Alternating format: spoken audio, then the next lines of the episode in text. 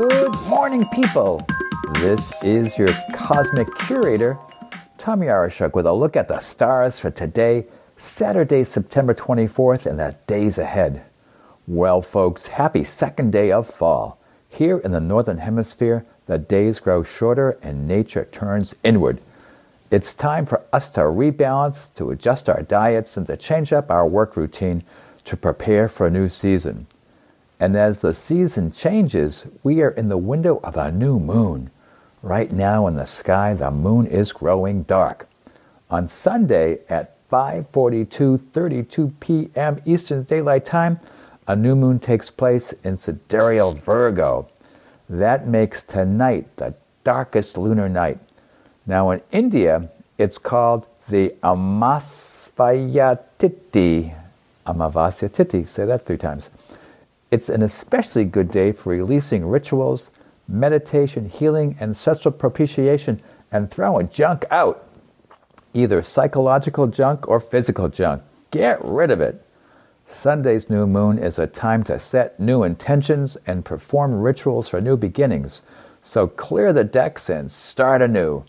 Now, this new moon begins a new 28 day cycle with the auspicious nakshatra of Uttara Phalguni. Now, not only is it auspicious of its own accord, but it's in conjunction with two benefic planets, Venus and Mercury. That ought to make this a good cycle, well, relatively speaking, with a cosmic wave of charity, kindness, friendship, cooperation, collaboration, and compassion for all. Not bad, huh? Now, today's dark moon conjuncts Venus in Leo. When the moon dances with a Venus in Leo, there can be a longing for love and a little bit of romantic nostalgia. Don't be surprised if you find yourself indulging memories of, ah, remember when, and playing old love songs. That's a welcome relief because Venus, the planet of love, art, romance, relationship, and money, has run a gauntlet of difficult aspects this past week. Just look at the stock market, and will somebody please give peace a chance? Venus is coming off a hard square aspect with Mars. Mars, the planet of war, aggression, and me, me, me, me, me, has put the squeeze on Venus's loving nature. then once Venus escaped Mars, it ran into another difficult aspect with Saturn. Saturn, the lord of material karma, the ring pessimist in the sky that represents that voice that says, You're not good enough. Try harder. Oh boy, please be quiet. Anyway, all that can point to feelings of loneliness or alienation, perhaps even a financial or relationship crisis. Believe me, you don't want Venus to be in bad stead. But fear not, Venus will get back to normal when it enters Libra next month. But it's not there yet. Next up, it has to transit through Virgo. Oh, Virgo. Yes, we love Virgo. Ugh. Virgo is critical and Venus does not express itself well in a critical sign. The love planet turns its energies to what Virgo loves, which is cleaning, picking up typos, and keeping things tidy. You know, getting the vacuum cleaner out at 2 o'clock in the morning. Plus, the ruler of Virgo, which is mental Mercury, is retrograde. That adds more energy to the energy of gossip, critical dissatisfactions, and nitpicking.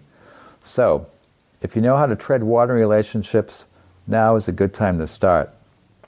Elsewhere in the zodiac, Jupiter continues moving backwards in the idealistic sign of Pisces, raising issues about what's worth believing in. As has been said, help will come, but not from without. There will be many disappointments until you get your beliefs correct. Saturn too continues to move backwards in Capricorn, nearing completion of its karmic two and a half year cycle that changed the world and many of us. By November, just in time for Thanksgiving, a new chapter in personal and collective karma will begin to turn. And finally, retrograde Venus will turn direct on October 2nd. The Mercury retrograde period is about preparing to take new action, which will have been inspired with all our back and forth thinking that began way back when on September 9th. Once Mercury goes direct, it's time to make those life altering decisions and in- initiate significant new direction. Well, that's it for the Cosmic Curator. Remember the cosmic disclaimer? It's up to you. Forget what the stars do. It's up to you to be responsible for what you say, think, and do. So there. Well, that's it for now. See you next week, right here on WERU.